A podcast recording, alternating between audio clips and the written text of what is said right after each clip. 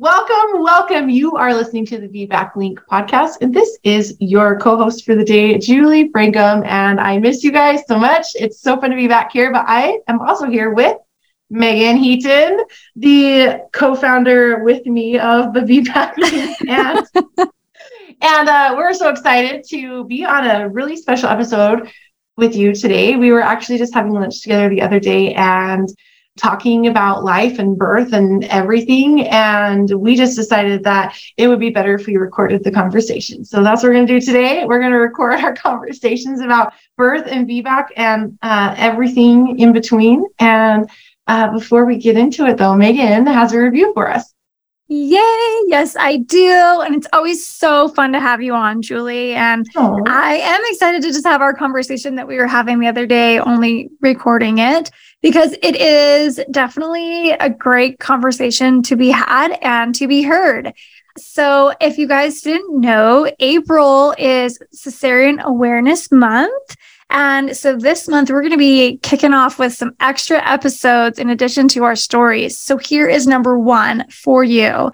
And as Julie said, I do have a review of the week. And this is from Mathletic, and it says empowering and addicting.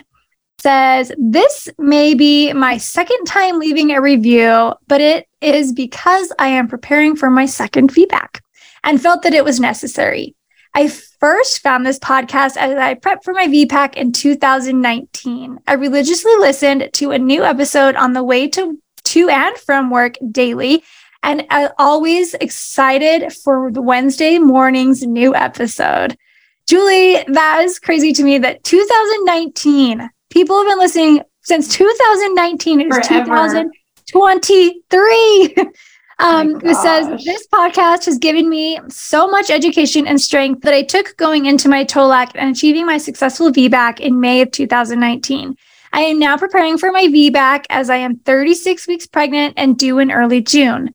Although, and this was in 2022, by the way, so last year, although I now I have now had a VBAC, I knew starting my mornings off with this podcast again with this pregnancy would be be something that would help me get into the right headspace. I sometimes feel like Meagan and Julie are now my new friends. Oh, Aww. we are. We're all of your friends. We, we are. are we are your friends. yes. As we commute to work together, we've been commuting with her, Julie, to work. Yeah. Uh, says, I am very bummed to learn that they there was a break. I was very bummed to learn that there was a break, but I'm so pumped when I found out that we are re- we were returning this May. So yeah, seriously, this was a long time ago, you guys. We mm-hmm. returned in 2022. Thank you for all that you are doing and helping us mamas feel educated, supported, and strong as we go into our next births. I recommend this podcast to all my friends, even the first time mom friends, that and as it's been such a great wealth of knowledge going into any birth, which I could not agree more. This podcast is going to teach you so much of not only how to have a VBAC, but how to avoid a cesarean in the first place. And as we know, right, Julie, this is we're talking about this. Cesareans are through it's through the roof. It's a- above 32% here in 2023. Yeah. And it is sad. It's scary and it's it's concerning. It is concerning. Why are we having so many cesareans? So we're going to take one moment and then we're going to get going into this wonderful new episode. You are tuned in to the VBAC Link podcast with Julie Francom and Meagan Heaton, VBAC moms, doulas, and educators here to help you get inspired for birth after having a C section. Together, they have created a robust VBAC preparation course along with this uplifting podcast for women who are preparing for their VBAC. Although these episodes are VBAC specific, they encourage all expectant moms to listen and educate themselves on how to avoid a cesarean from the get go. The purpose of this podcast is to educate and inform. It is not meant to replace advice from any other qualified medical professional. Here are your hosts, Julie and Meagan. Hi, guys, Meagan here. I'm not sure if you knew, but I'm a vaginal birth after two cesarean mama myself. Preparing for my VBAC was tough due to the lack of evidence based info back then, along with where to find it which is why I, along with Julie, created this podcast and our signature course, How to VBAC. The course is self paced, so you can watch it whenever your kiddos are sleeping or even at school. It's filled with evidence backed data, tips, and advice to help you go after the birth you want and achieve your VBAC. You can find the link to the course in the show notes today or type in the browser thevbaclink.com slash vbac dash class. Okay, Julie. Hi. I miss you. Hi. I love you. And I just Aww. saw you last week. It was so great to have lunch with you. Like just jibber jabbering so away about life and the birth work and getting old and my salty attitude is your salty attitude you guys about birth. We're gonna julie is she has become a little salty and sassy yeah well i've always been that way but i feel like i was pretty good at toning it down and being diplomatic, you know, um, especially doing the VBAC link and things like that. But definitely have opinions like we all do, right? Um, we just want to make sure that we feel like we're including everybody and that everybody has a safe space here. And we certainly want to do this on, that on this episode as well. But you know, being I'll, I'll hit 100 bursts this year. Um, Meagan, you're like a, probably like 600 by no, um, but uh, but either as a doula or birth photographer, and you know what, like one thing that I want that I wish people could understand a little bit more, maybe, or take more seriously is that doulas and birth photographers probably have the most unique perspective on childbirth because we see births in the hospital, out of hospital, at a birth center with hospital OBGYNs, clearly, mid hospital midwives, out of hospital midwives, unassisted births. We've seen a few of those. And we have such a unique perspective and we see how things unfold in each environment with each intervention and with each provider. And I wish that somebody would like hone into that and try and work to collect those experiences and perspectives because you know what? If you ever want to hear about the the state of childbirth in the United States and probably even the world, because a lot of um, countries are not too different from ours. Talk to a freaking birth worker that does hospital and home births because that is where you're going to find these priceless gems and perspectives that you're really going to learn from. And, and yeah, I just I I wish more people could see that because yeah. Anyways, it's hard because, you know, we have clients hire us as their doula or their birth mm-hmm. photographer.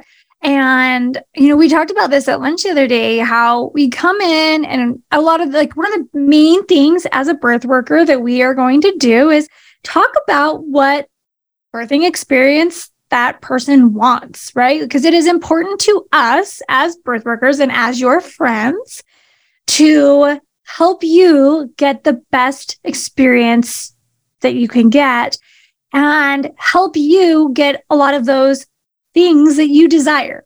Right? Mm-hmm. Like, am I wrong there? Like, that no, is one of the, I think the that's biggest right. things, right? Like, that's one of the biggest things of being a doula is. It's like one of the most important things is helping these clients, helping our our parents help, you know, help them get these births that they want. So we come in and we ask things like, what would you like for your birth? How do you envision your birth? What kind of things you desire to or to not happen in your birth? And it's more often than not a very similar answer, right? It's mm-hmm. usually things like, I would like to labor at home as long as possible. I would like to go unmedicated, if not as long, you know, if not as long as possible. Go, mm-hmm. you know, before wait until getting up an epidural. I would like to have a vaginal birth and avoid mm-hmm. unnecessary interventions. Mm-hmm. Don't want to be I induced. To, don't want to be induced. I want to go into mm-hmm. spontaneous labor is what I was just going to say. So yeah, don't want to be induced. I want to avoid a cesarean. Yeah. Yep. I want to avoid a cesarean. I want to uh, push as my body and myself is, you know, directs and not be. Don't want to push on my back. don't want to push on my back, things like this, right? Like these are things. And if you're listening to this episode, I'm assuming you're shaking your head. Yep. Mm-hmm, that's what I want to do. Yep. That's what I want to. And that's not a bad thing that we don't, that we want these things. It's not a bad it's a good thing. It's natural. It's, it's a natural. Yes. These things are things that we want for a reason. What I hear when I hear these things is I want to birth the way my body is going to birth and was made to birth. Mm-hmm. Right? Yep. But as birth workers, as Julie's talking about, we have this interesting perspective because we've seen things. And I, I I'm not going to sit and say that I've seen all the scenarios and all the things in birth. I, I've right. not. You know, again, I've not. No, I have not seen been to 600 births, but I have been to a lot. um, and I'm still learning as I go. But there's there's so many situations where I I can see things unfolding. Mm-hmm. And so we have these this client, these people that are wanting this type of birth. And then what, Julie? What happens at 37, 38, 39 weeks? Oh, we better do an ultrasound to see if your baby's measuring big or check your fluids or my gosh, I hear you complaining so much about being pregnant. Let's just induce at 39 weeks, you know, you know, you can pick your birthday or your baby's birthday. You can do this or all of a sudden your blood pressure is maybe a little bit high. So, oh, maybe you have preeclampsia. So you got to test that. And then what does that do? It stresses you out and makes your blood pressure high even more. And so everyone starts to get a little anxious because the due date's approaching. Mom, mom, dad, parents are getting anxious. Providers are like, okay, well, we don't want you to go past this date. Or especially with VBAC, oh my gosh, it's not safe at, to go after 40 weeks because that increases your chance for uterine rupture. Not true. Or we've got a big baby. Or we've so. got a big baby and your last baby was eight and a half pounds. So we want to make sure, you know, all of these non-evidence based reasons. Yeah. Because people treat 40 weeks like an expiration date rather than an average. Yeah. And that's right. when in a hospital system, things start to happen that decrease your chances of all of those beautiful, perfect, wonderful things that you want in your birth. Yes. And, and, prob- and yeah, sorry. no, ahead. you're fine. You're fine. Um, I'm just gonna say, like, this is what this is what we see happen so often. Mm-hmm. You know, we we meet with our clients at 24 to 34 weeks pregnant, and these are their desires. And this is what their hearts and their souls are saying based off of a lot of the times what they've learned too, right? They know the evidence based information. And so they're like, based off of that, I don't want to do these things.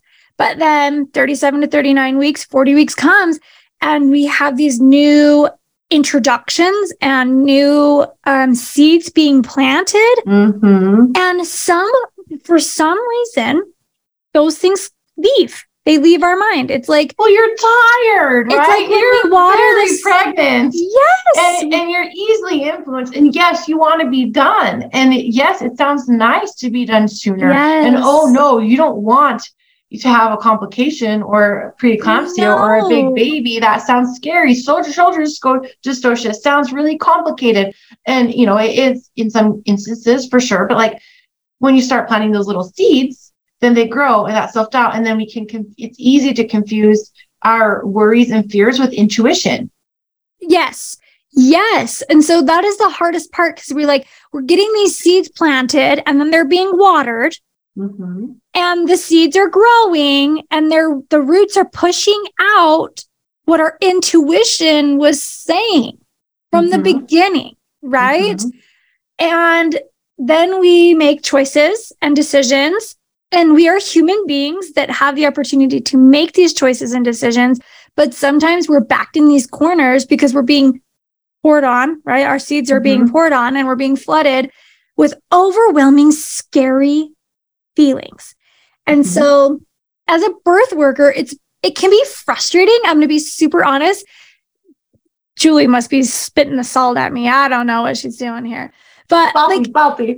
yeah, it's so infuriating to see and and heartbreaking to see someone we know and, and love, love and love go into this space that we know that's not where they wanted to go and then see the the things happen the cascade mm-hmm. happen mm-hmm. when it didn't need to and so the other day everyone at Zupa's was probably like, whoa, these two broads are like yeah. crazy. Because we're we're very animated. We were very people. quiet. We're, you know, yeah, we're not quiet people, 1st of mm-hmm. all, and we're not animated. And I feel like in the past, Julie's like a little bit more toned down, like with her a bit like her her bluntness. Like she'll be blunt, but like I'm like over the mm-hmm. top, and she's always like, "Oh my gosh, Meagan, stop!" You know. and now I'm just like, "Heck yeah, girl!" so together, we're like at Zupa's, like saying these things, and I was like, my one of my questions is, and I wish I had the power and the knowledge and the just the time to pr- produce this huge study because I really want to know what happens if we do nothing. What happens? What happens? And Julie started adding to that. You want to talk about what you added to that? Like, yeah, I mm, mean, do you, do you remember? Oh like, I want to, yes, I will. Okay, sorry, my mind's going in like 17 different paths right now, um, like it usually does. So I think if you really, really, really want to get a good uh, good perspective about birth, really sit down and talk to a doula. One that you haven't hired because I know when my clients hire me, they hire me for my knowledge and my um, experiences and to support them. And I'm not necessarily going to say my full unbiased opinion with a client because right. I don't want them to feel like I'm not supportive of them because I am supportive of them and I or want to support them in the way that them. they need it. Yeah, and I don't, don't want them jade. to get doubts about their birth plan going into it because mm-hmm. everybody else is planting doubts. So I don't want doubts to come from the doula. So, but really sit down and talk to a birth worker because I'll tell you what, I see way smoother births at home. I see way less need for induction at home. I see more love and support in the birth space at home or birth center, right? I see more mother led pushing, way more mother led pushing at home. I never, ever see anyone birth on their back at home, ever. I see more partner involvement. I see kids involvement. I see whoever the freak you want at your birth involvement. I see mothers more satisfied with their birth experiences at home. I see babies healthier and more skin to skin time and and happier families and happier outcomes at home. Mm-hmm. Hands down. Yes, are there a few here and there where it's hard and they need more help or there's a hospital transfer every now and then? Sure.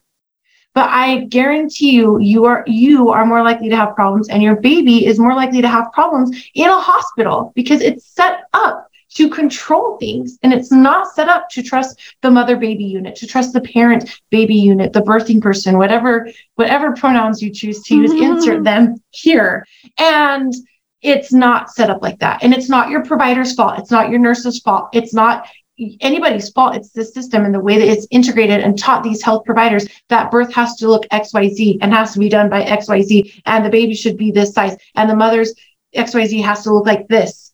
Mm-hmm. It is all set up to facilitate a, a, a system that does not trust the parent baby unit, does not yeah. trust it. At home, it is very well trusted. It just is. It just is. And I and I don't want to sugarcoat it. And this is maybe where my saltiness comes in. But you are a lot more likely to have that birth experience at home. And yes, it can be done safely. And yes, there are skilled providers at home that will keep an eye on you and transfer you as soon as you might need any medical assistance because it does save lives. It has. We've seen it. We know it. But most of the time, you are yeah, uh, I'm going to just pause that here for a second and go into where you were trying to lead me here, Meagan. No, um, you're just fine. we were sorry. I just have so many opinions. Clearly, um, it's it's passion, Julie. It's yes, passion. You have passion because you are seeing things. You know, and I am too. I'm seeing things that it, they're unnecessary. They're mm-hmm. unnecessary. So we'll go. We'll kind of we'll circle back to where I was going, but we'll we'll kind of start where you were at, right? Like there are so many unnecessary things that are happening in the system that is so frustrating as a birth worker to see because we also have seen the other side. Mm-hmm. We have seen, yes, Julie and I personally, we have experienced the other side, right? Mm-hmm. She was mm-hmm. at home as at a birth center. So we've, we've seen it and experienced it. And so the passion that is coming to you through this episode is because we believe, we know as we've experienced it ourselves as people who have given birth in a system that is quote unquote off the, you know, straight and narrow path. Um, as a lot of people say, you know, it's a little off. Some people yeah. like, oh, like when people were hearing that I was going to VBAC after two cesareans out of hospital, because I oh. kept it quiet for most people. But yeah. you know what happened when it happened mm-hmm. online. I mean, people were attacking me. How dare you? People but, are going to throw salt at us now for this yes, episode. But like. Message me on Instagram, Julie Francom Birth. I will, I will, I will engage with you in but, your comments. But no, I think it's just this, this is passion coming from you. This is your mm-hmm. passion yeah. saying like, I have seen other things. I've seen other opportunities, and so um, we know, we know women of strength.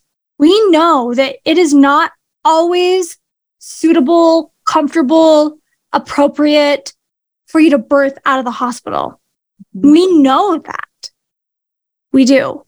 We definitely just have seen things outside of the hospital that are incredible. Way better. They're right? way better. Way better. And so um, hold, hold on, let me interject here for just a second. People might say, oh, well, you've only been to 100 births. You know, providers do 100 births a week in a hospital, or yeah. probably not 100 births a week. That would be way a lot, but significantly more significantly more. I am not going to argue that at all. But I've only been a doula for eight years, 100 births, right? That's like 10 to 12 a year because I was having babies in between then as well. Last year I did almost 30, which was which was super great. But here's the thing. When you're in a hospital, you're only seeing hospital births.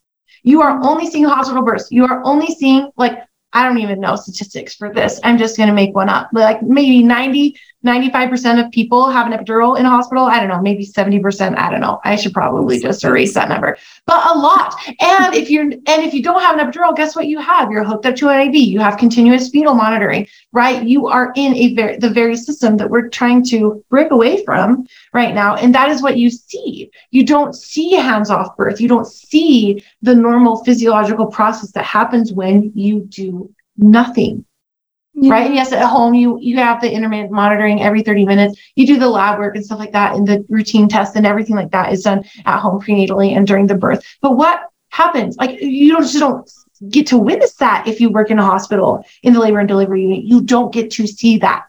Yeah. And just so, a quick search, by the way, is like 65 to 80 percent of people receive um and like epidurals. Epidural anesthesia. Mm-hmm. Oh, there you go. Yeah um, but yeah, so they they don't. Their their opinion is tainted a little bit, but mm-hmm. you know, and this this is why I kind of wish that we could like I had the power to do this study.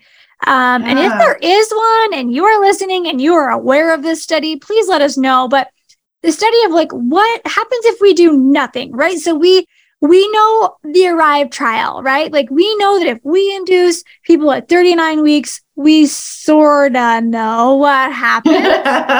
um, we either induce them at 39 or we induce them at 40 and 5. Right. So this so this is the thing, like we know that, right? Like really this hasn't really been done for a long time. Like we know, okay, like ACOG says like 42 weeks, you know, this is where this is the cutoff. We've got increased risks of things like stillbirth and things like that. But like okay, so at 42 weeks, we assess. But what happens if at 38, 39, 40, 41, we do nothing? Nothing. What happens if we don't strip our membranes? What happens if we don't even perform a cervical exam until 42 weeks? What happens? What happens if we don't talk about induction? If we don't, yes. We don't even talk about it. Don't talk about induction, right? So what happens if we do nothing? What does our cesarean rate do then? Like, I'm really curious. Do we go down? Do we go up? Do we start having more issues? You know, I don't know. What does just, maternal and fetal mortality look like? Look like yes. Right now, it's a disaster. Yes, and so it just makes me so wonder. And so, you know, cesarean awareness month. It's it's something that is near and dear to our hearts and we want to bring awareness to to it you know, cesarean is 32.1 right now percent. 32.1, yeah. I want to say. It went up 2020 and 2021 preliminary data. The cesarean rates went up. Surprise. But what do we know as a birth worker? What do we know that happened during that time? What did we see? I'll tell you what I saw induction, induction, induction. Support people's support systems being taken away. At people's support places, systems. Yep. They couldn't even they wouldn't even allow partners there. Guess what else happened? Everyone put masks on. Who feels secure? And some people had to push their baby out wearing a with mask. a mask. Yeah. Birth being a very instinctual and intuitive process. Anything that creates that feeling of unsafety or difference or fear will interrupt the, that process. It will make it less efficient.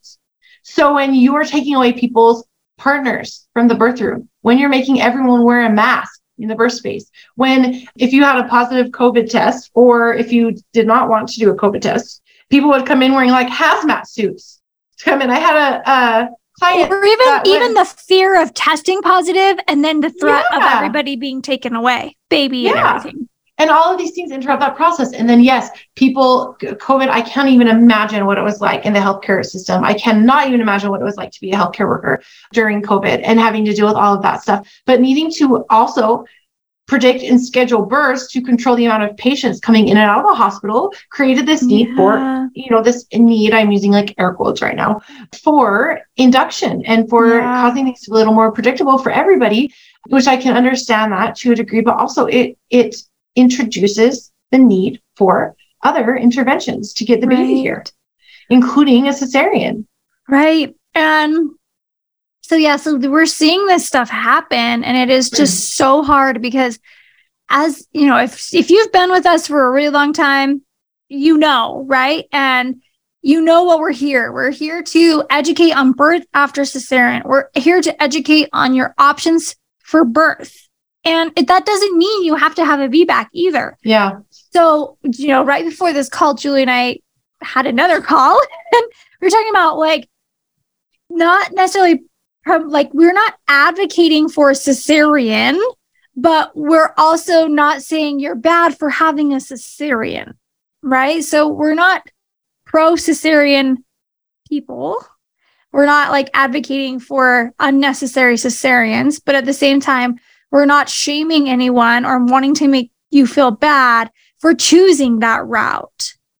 Right? Yeah, absolutely. Like, I think it's important to say that. Like, our intention is not to shame everybody, but also there's a certain point where we you got to stop sugarcoating everything. Yeah. And I, I, I tell this to my clients too. Like, I am not going to dance around the issues with you. Like, I'm going to tell you things directly like i'm gonna i'm i'm never gonna lie to you i'm never gonna say xyz like i'm not gonna tell you you're wrong for choosing this or whatever because i don't think anyone's wrong for choosing this but i feel like it's so easy to get coerced into doing something we normally wouldn't have done um, i feel like it's so easy to feel safer in a hospital because that's how we were raised mm-hmm. you know i feel like some of these things are ingrained so deeply in us that it's hard to break away from them but i also am not going to pretend that people's choices are conducive with their their birth preferences. Like there are just some things that don't go together. And natural birth in a hospital does not go together very well. It just doesn't, and it's not natural. Like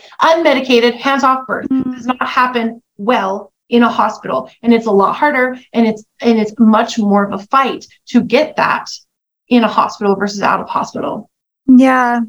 Well, and I think too, like, uh, it's important to talk about creating that space and that environment. And if it's in the hospital, okay, but let's talk about how to set that up, how mm-hmm. to set that space up. I mean, we talk about, like, we just recently posted about creating a more homey, comfortable environment and things like, um, and we'll make sure to drop all if you guys are interested in checking out these awesome um, things, you know, like getting into your own birthing gown, right? Like going to a hospital, taking off your clothing. Naturally, Julie, you, you just talked about this in a second. I want to I want you to bring up what you were talking about yeah with me. But naturally, showing up to a new location with new strange faces that's maybe a little cold, maybe a little foreign, maybe a little staged looking, right? Like mm-hmm. everything like folded up on a bed and and then taking off your clothing. What does that do to our body, to our mind?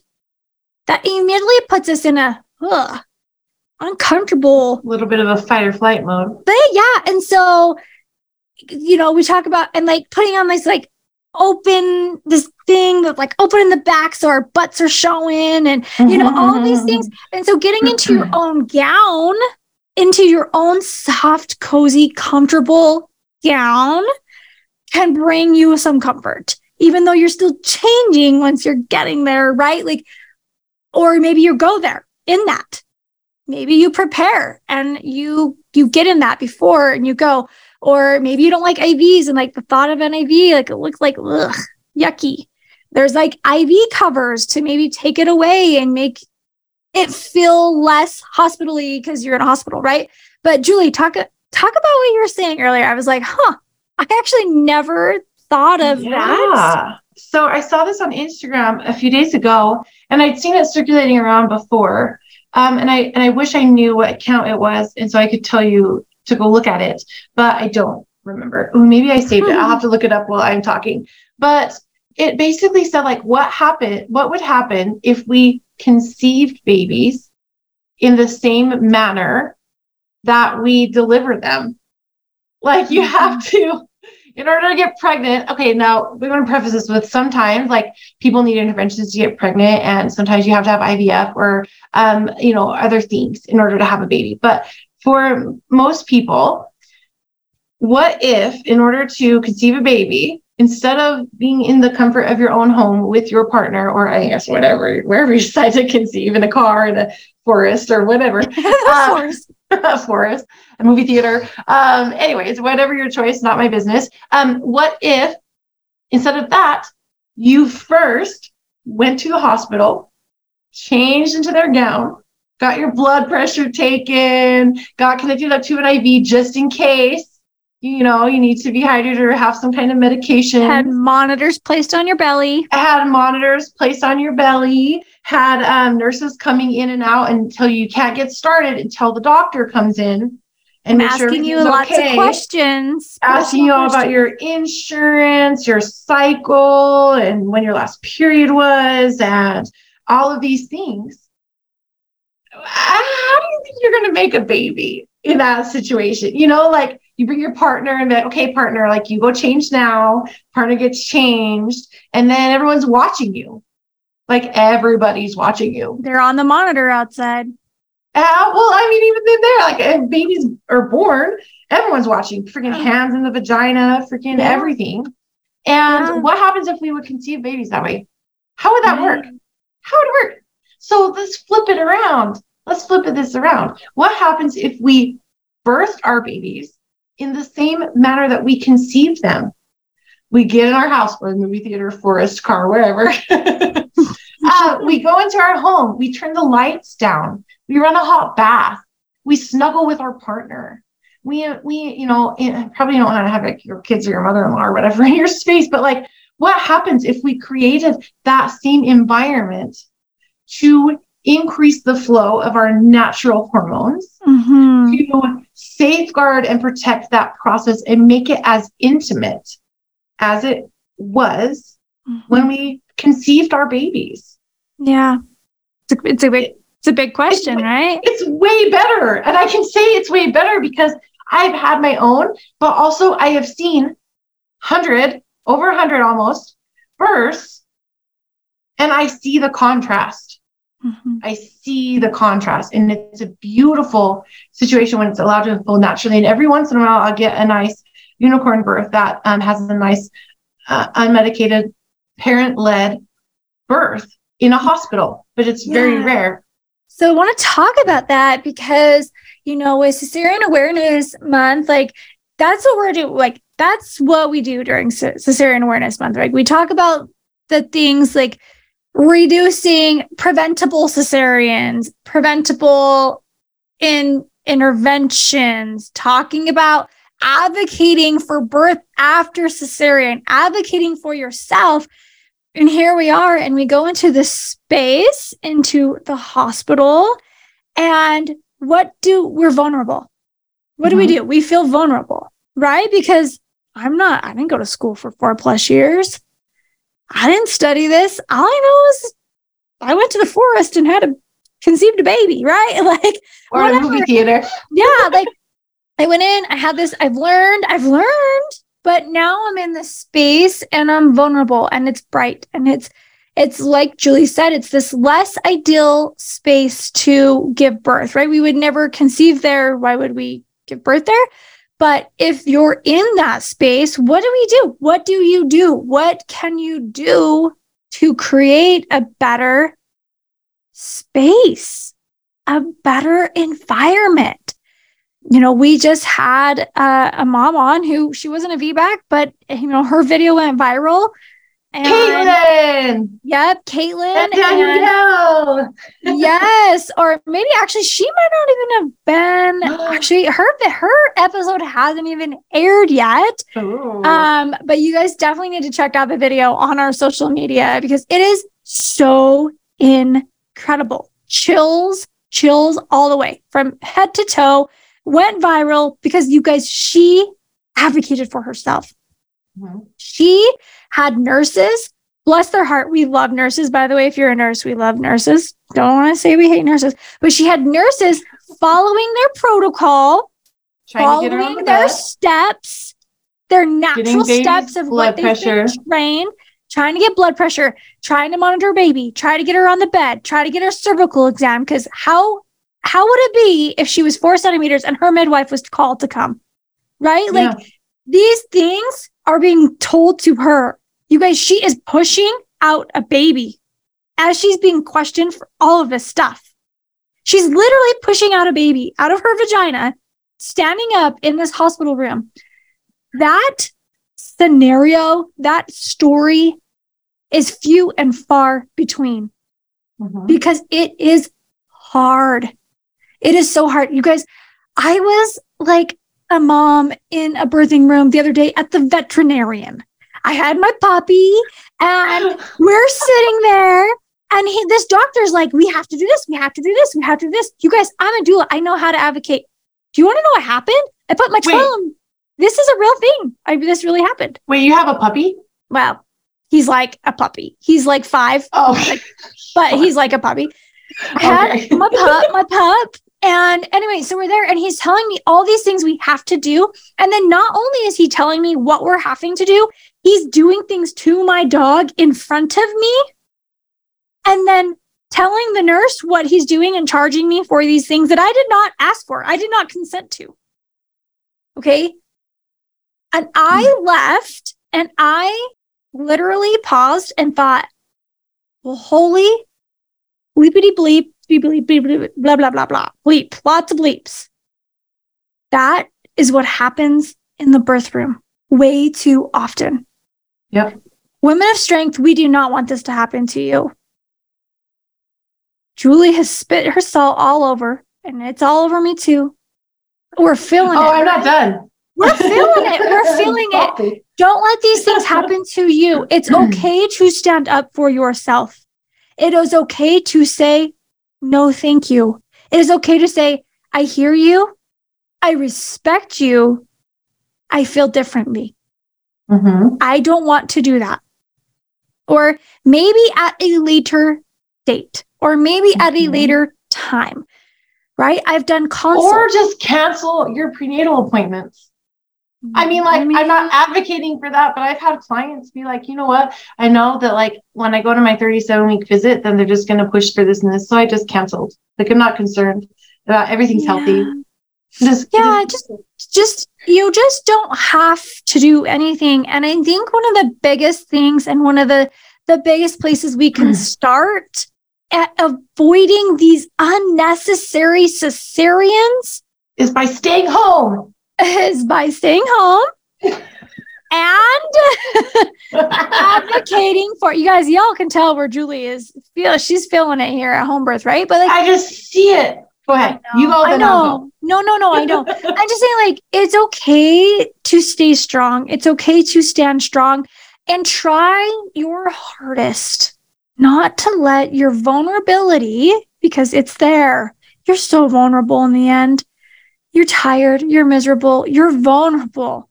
We just want this baby in our arms. We just want this VBAC more than anything, right? Don't let people break your vulnerability or sneak in there and take advantage of you because there is no need. Now, obviously, if there's a medical, true medical reason, we understand that, right? They happen. And like Julie said earlier, we're grateful. We're grateful for this. Is this There's situation. no shame in that. And you should have mercy on yourself if you got railroaded either by the system or by an unexpected emergency. Have mercy on yourself. Give yourself grace because it happens. And, and, uh, it's not okay that it happens. Like it, if the system is the cause of that, but like it's not a reason it doesn't make you a bad mom, it doesn't make you a bad human, it doesn't make you a bad anything. It it's just what happens sometimes. Right. I mean, most cesareans are unplanned because of the like we had no idea of what was happening. But a lot of the times these cesareans are happening because they are sneaking in these little you know, sneakers. I don't even want you want. I was going to call them weasels. Just weasels, like they're weaseling their way in and to and tapping into our vulnerabilities, right? Like I was, I was not the vulnerable one with my second C-section. My husband was, and my mm-hmm. provider saw it, and he snatched it and turned him against me, right? And then what did I do? I walked down for a second, unnecessary cesarean. So we don't want these things to happen to you and we want to bring awareness and maybe you're like wow these chicks are coming in on strong but you guys we are passionate we love you we, love we want you to have the birth you want yes, that's why we're that's why nothing hurts me more than loving someone knowing what they want and seeing them get railroaded in a hospital setting. And that's what we see a lot of these times. As, and we see it a lot, a lot, especially more as a birth photographer, yeah. like as a doula. Um, I was more involved in the prenatal prep and things like that. Sometimes I show up to birth as a birth photographer and I've never met the people. Like they fill out my questionnaire, they hired me, and I come in and I'm like, hey, eh, I'm Julie, you're in labor. It's nice to meet you. And those are the hardest ones because like I'm never gonna watch somebody suffer. Like if you're suffering, I'm gonna put my camera down and come and help you, right? But like for parents that, especially first time parents that um, didn't feel the need to do any type of childbirth education or learn anything out the process, and you just sit there and watch them get railroaded by yes. the hospital setting and you're watching trauma unfold and you're just like how is this happening? But you know how it's happening because you've been watching it for years right? You and i'm talking about myself in third person or second or whatever person.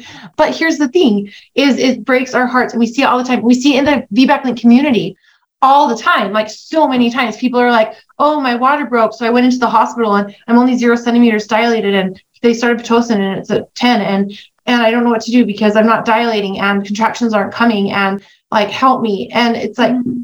well i mean this could have been stopped if you knew that it's okay for your water to break without labor starting and to wait at home for 12 to 24 hours for labor to start on its own and rest and hydrate and watch for fever or chills or anything like that. And if you get that then go to the hospital. It's simple. It's a simple thing to learn but people don't think that because they trust their system and they are going into the hospital and getting railroaded. And so many times we see that. And then all of a sudden your water's been broken for however many arbitrary hours the hospital decides is important. And then you get a C-section because all of these things happen if you would, if you would have just known that you, it's okay to stay home. And like, what's the evidence around staying home? We're not just making this up, right? There's evidence to support this, you know, and just taking a little bit of time to learn. But anyways, that's why I'm sounding really salty today, probably, is because I see people get railroaded by the system all the time, all the time. And it breaks my heart. It breaks my heart. And um, I can leave a birth and um, not be super affected by it anymore, like usually. But these birth experiences are yours and they're going to affect you the rest of your life. And we don't, when we know that, and we don't want you to be railroaded by the system. We mm-hmm. want you to know and follow your heart and follow your intuition. And if your intuition is telling you unmedicated birth, not pushing on your back, not getting induced, not wanting cervical checks, then you probably want to birth at home because as soon as you walk out the door when you're in labor to go to the hospital, your chances of having that birth go down a lot. Yeah, I mean, studies show that people are much more likely to have interventions in labor and birth as, as soon as they are admitted in in labor, especially in early labor, right? And so if we rush to the hospital, but in our prenatals, we're hearing, you know, we're or if you're maybe not with a doula, but you in your mind, you're like, I don't want to do this, I don't want to do that, I don't want to be induced, I want don't want interventions. But the second we start contractions, if we run, go in, our chances of um, interventions are sky high, and the chances of cesarean are high because we're pushing these things that are leading to cesareans, right? And so don't shame yourself and offer yourself grace if you've experienced an unexpected, undesired cesarean. You're not alone. Mm-hmm. You are not alone. But know you have options. And maybe sometimes I want to just say, like, open your mind a little bit, whether you come back to that that openness or not, or you come back to that original idea or birthing location, open your mind a little bit and learn the stats and see the stats, hear the stories, right? Hear, hear what it can be like. And I don't want to take away from anyone who has birthed in the hospital and had a beautiful experience because yeah. they can happen and they do happen. Mm-hmm. They do. But yes, there are a lot of other things that can happen in the home or outside of the hospital that may not lead to interventions and things like that because we're at home and we're not doing those things. We're doing more of that nothingness. Mm-hmm. We're we're not doing a lot of you know anything. We're we're doing nothing. We're watching, we're trusting, we're having the faith, right? And it's so important to to understand that your body is capable of doing this. Mm-hmm. I have I've had some consults lately that they just it broke my heart because people have literally told them they can't, they won't, they shouldn't. Mm-hmm. Right? Those three words they can't have a vaginal birth. They will never have a vaginal birth. I was told that right here. Mm-hmm. I was told I would not get a baby out of my out of my pelvis, right? Like, hello, okay, and you know they shouldn't, they can't. Like, don't believe that. If you were listening to this podcast, whether you be a first time mom, a second time mom, a VBAC, a CBAC, whatever, an HBAC, what breech, whatever the heck you were a giving birth, a breech back, right? Like whatever the mode of delivery or who wherever your whatever your history is whatever you're coming from know you are capable. You are capable of making these choices. You are capable of doing this. It is totally possible. Totally possible. And yes we might sound salty today. We might sound aggressive right? We're passionate. We're, we're women get hurt by the system. it's really hard, but sometimes we have to have these these hard, raw conversations, direct, direct conversations to say, don't let the system get you. Don't let it get you. Don't let it bite you in the butt. It doesn't have to be like that, right? It doesn't mm-hmm. have to be like that. And I hate that it even has a label as in the system. you guys, this is a system. And it's unfortunate. It has come to this. It is unfortunate. I wish we could all just go back to have, you know, the farm. Let's let's bring back, let's have the farm everywhere. Right? Ina May's like let's bring back the farm and just give birth like that. You know, what don't you think, Julie? Like, wouldn't that just be that lovely? would be beautiful? Like, I just um I think it's a double edged sword, right? Because up until, you know, the 1940s, 1950s, maybe a little earlier than that, probably 1920s or 30s, most people gave birth at home and you only went to a hospital if there was an emergency or if you were higher risk, right?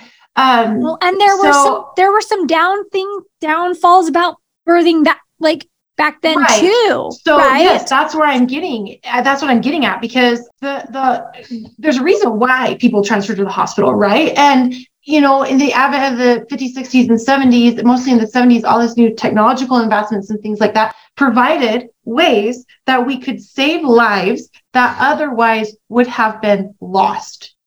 And for that, we are incredibly grateful. We are so grateful. But like we talked about a little bit earlier in the episode, with that, it has evolved into a system yeah. that tries to control the birth process. And so it's a trade off, right? And I feel like an ideal situation would be where everybody births without intervention, unless there's true emergencies. And we're not talking about emergencies that, oh, I was induced at 39 weeks and my body's not progressing past the four and it's been 48 hours. So now my baby's heart rate is starting to go down. So now I have to have a cesarean. That is a hospital uh, created mandatory or urgent cesarean. That is a hospital, a system created circumstance where a cesarean became necessary, right? And that happens so much. It happens so much. And we have been raised to go to the hospital and have babies. We get induced. My my mother-in-law was induced on her due date every single time. Had babies every day on every time on her due date. Had five kids. Um, everything went perfectly well. She has no trauma um, that I know. Who like who really knows? It's been a, a little while since those things, and but she speaks very fondly of her births, and that's okay and that's good. But now we are a generation of traumatized women from our birth experiences and you go into a room with four people that have had babies, I guarantee two of them had a really rough experience. Yeah. And I, that's another number I'm just making up. You're not going to be able to provide like resources for this. Two, two out of five or something like that, like have unexpected cesareans. But if if we were to go into a room, say a restaurant, and have everyone raise their hand, you know, that had a cesarean, as it just that's the question. Have you had a cesarean? Shook. A lot of arms are going to go up. How many of those cesareans were planned? There are going to be some. Less than half, I would say. There are going to be some that stay up, but most of them. Well, and I have a cousin unplanned. that had four cesareans. First one was unplanned. Third one scheduled. She says it's the best way to have a baby. You go to the hospital, go to sleep because she would have go under general and have mm-hmm. and wake up and have a baby. And she loves it. She speaks very fondly of it. She that's the way she likes to birth, and the, and that's right. okay. And the, and I don't think I don't want to come off as like romanticizing home birth because sometimes birthing at home is hard. Sometimes you know your baby's in a wonky position or sometimes your body's maybe not quite ready or not certain especially like for first timers it's going to be a harder and longer process and sometimes emergencies happen and you have to transfer to the hospital um, you know, and and things like that happen. And, I don't want to make it sound like that never happens because it does. But there have been recent studies. I think there's three major home birth studies now that shows us just the mortality rates for mothers and babies are similar in hospital and at home. So there's like not enough difference to say one is better than the other. And but also at home, guess what's less less postpartum hemorrhage, less um, baby needing resuscitation, less um, what did I say hemorrhage already? I did. Less chance of severe tearing, um, less babies going to the NICU at home, right? And so um, it's worth considering. It's it's worth exploring. And my gosh, if you are a hundred percent hospital birther, um, like I think Meagan touched on this a little bit earlier, like I we encourage you to check out home birth resources in your area. Just check them out. Just go and mm-hmm. talk to a home birth midwife, ask her what she does in a case of an emergency, what would risk you out of birthing at home, and just talk to them. You don't have to hire them, but talk to mm-hmm. them and see what else is available and see if your intuition jives with that. And if your partner is not on board with the home birth because it's going to freak them out, and you feel like it's something that you want to explore more, it's time to sit down and have a serious talk with that partner. Mm-hmm. Do not let your partner or your provider take away the chance of having the birth you want because they feel uncomfortable about it. Oh yeah, that's a hard one. That's a whole other. I know it is because it's important, mm-hmm. right? It's you. It's a marriage, right? It- and you should so respect each other's opinion. You should. You should Yeah. respect each other's opinion. You should respect your partner. You should understand where your partner's coming from. You should take their point of view into consideration. You should be able to come to a compromise. But if your partner's not willing to do that for you, Mhm. that's a problem. Yeah. You know, I want to just quickly, before we end, I want to kind of plug in a quick, some numbers, right? Look, you guys, are you so proud of me? Julie, you should be proud of me. Talking I about am proud of you. numbers. 'Cause Um, this is but- what but- you usually do. I know. Before we get into that, I gotta I want to say one more thing. Um, I understand that some of the things that we've said are probably going to be pretty emotional for some people. And maybe some people got triggered. And maybe some people just hate us now and they've already unfollowed us on Instagram. Who knows? I say us, like, you know, but probably me too. Who knows? Like a lot of VBAC Link people follow me on, on Instagram as well. And I let me try and figure out how I'm going to circle this back around and say this. If you have been triggered by this episode, I really, really encourage you to lean into that trigger. Don't run away from it. Don't slash the VBAC Link. Don't unfollow us. Don't unsubscribe. Don't trash talk, you know, your midwife buddy or whatever about us. I mean, I guess you can do all those things. It's really your choice. But I encourage you to lean into that trigger because a triggers I wish that we were a society of like owning our triggers instead of Mhm. blaming other people for our triggers because triggers are, are our own emotional responses caused by some sort of unresolved trauma or issue in our life. And if you lean into that trigger and explore it and figure out why it's happening and where it's coming from, you're going to be able to heal emotionally become a better human. A better, it's going to affect your future pregnancies, your future Mhm. births, your future interactions with other people. And how would it be to not ever feel triggered? Like that would be really cool. I wish I was never triggered, but I also know that when I am, when I get triggered, I have learned to, instead of run away from it, I've learned to really lean into it and explore it and figure it out and resolve that. So I encourage you if something that we said has triggered you, then lean into it. And maybe leaning into it is unfollowing the VBAC Link. Like who really knows? But I bet you there's a deeper issue there. And I wish or I hope that you would take some of the things that we have said here and consider them and maybe lean into that too and explore a little bit more some of the things that we're talking about and why we're feeling this way. And I also encourage you to talk to a local doula or birth photographer and ask about their experiences observing um, home birth and hospital birth. Yeah. There's my And little if you're- plug-in. Yeah, you're great. You're great. And a quick plug in before I talk about these quick numbers.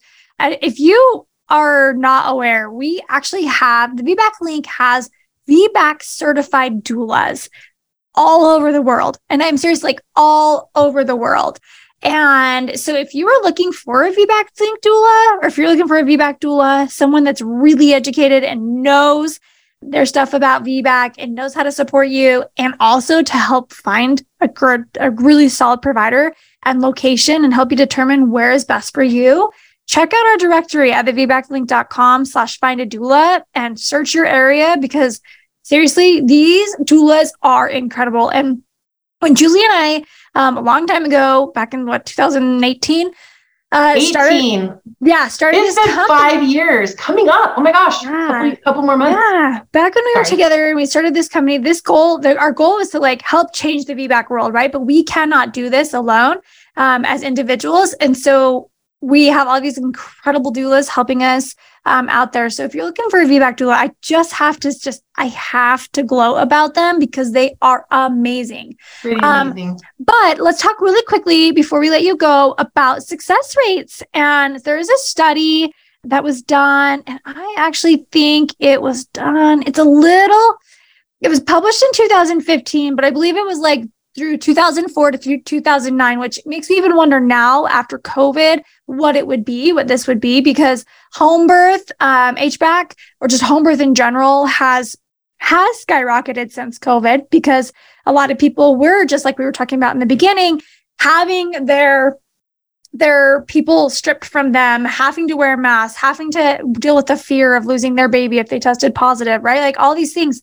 So, but this is a while ago, and um, the success rate was examined. It's a it's a lower number, right? um, like a thousand fifty or something like that. But the rate of successful HBAC was 87%. 87 That is a pretty amazing. You, you know what? That's higher than the APAs. Like, because APA says that 60 to 80 percent of 80 people who attempt a VBAC will be will successful. successful. Just in general, a VBAC, yes. That's Like, general. That's hospital, home birth, uh, freaking Yes. movie theater birth, whatever.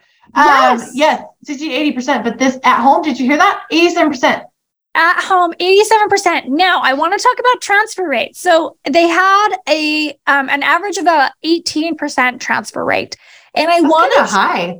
It is kind of high but i want to talk about that because a lot of people might think 18% transfer rate and they may automatically go to like joe rogan's page and hear oh what they're saying is so true like all these terrible things are happening happening. Rogan. You guys know the majority. Yeah. Well, did, did you see? that Anyway, if you haven't seen No, that you send me a link. video, then you'll have to check it out. But like Joe Rogan and this lady. Anyway, I don't even want to go into it. It was so annoying. I just rolled my eyes the whole time. But so anyway, so the the majority of these people that were transferring, I want to preface, it was not because there was a crazy emergency.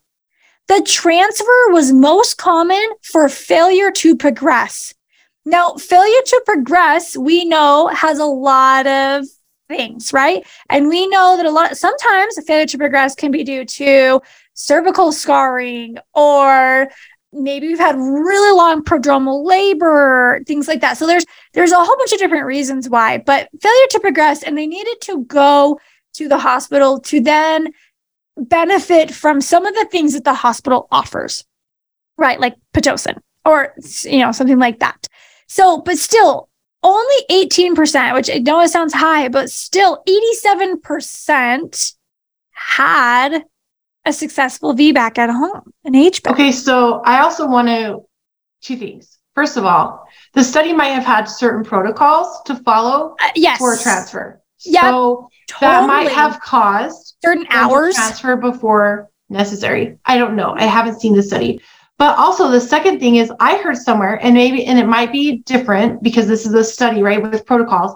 I heard somewhere, and I feel like from my circumstances support that, is that um most hospital transfers are due to maternal exhaustion, like, or they're just so tired, like they've been leaving for so Mhm. long. But I don't have a number to back that up or whatever. But that's interesting that that study shows that. That's really cool. Yeah, yeah. So so yeah, so there there are things, right? And we know that women at home can sometimes have, you know, just there's lack of there's a lack of resource, but like you can also talk to your provider if you're birthing at home and talk about like, hey, if I'm not progressing, what kind of things can we do? Right? Mhm. Like to help progress. And sometimes that's processing and sometimes that's nipple stimulation and sometimes that's getting everyone out of a room turning off the lights and taking a nap it's just it's there's so many things that go into it but again it's a really small it's a pretty small you know study relatively but still i'm like wow this it does it does represent something right it represents Mhm. something and and we can't ignore it but Anyway, we are pro choice. We are pro everybody making the best choice for them. But we do We're see- also pro not watching the system railroad people. as I was say we do see so many things that are so avoidable. I've had clients in the past years. I had one client, I don't know, probably two years ago. It was uh, she's like 38 and five, I want to say weeks. I'd have to go back and look at my notes, but and the provider was like, you know, I don't know, you look kind of big. It looks like this baby's measuring big, like could be anywhere between like eight to 10 pounds. Like, mm, you should probably just probably induce. Like, I'll totally support this VBAC, but let's induce. Uh, Mm. Cervix wasn't really doing much. Like, you know, it, it just wasn't an ideal s- spot to be walking in for an induction. And they required breaking water, like wouldn't put Pitocin, and then the water had to, when the water was broken, well, then they needed Pitocin after that, which is kind of Mhm. interesting, right? Like, Mhm. so she got her to a one, started Pitocin, IUPC placed, FSE placed, all of these things, boom, boom, boom, boom, boom. And it was just so hard, so hard because you guys, I adore this person. I adore this person. But it was so hard to see these things and see the path that it was going down, knowing that the end result was likely coming to a repeat cesarean when that's not what yep. she was wanting. And it was so hard texting my doula community, like my resource, you know, group that we all have as birth workers, mm-hmm. saying like, you guys pray, pray. Like this is like pray this is just one of those miracles because it's one of those situations we see too often. And it did. It ended in a repeat cesarean. Although it was uh, a healing it wasn't anything emergency she did heal from it but it didn't need to happen. And I, and yeah. I can't say that for guarantee. I can't say something sure. going to happen but it didn't need to happen that way. Mm-hmm. and so women of strength here we are we love you. We know that you are in a hard situation. We've been there. We've been there. Julie's been told by providers in the hospital that she would rupture. I was told that I would rupture. That, or no, you were told that your baby would die. I was told me, I would me, me and my baby yes, die. we were told these really scary things. And so, do we hate the hospital? No.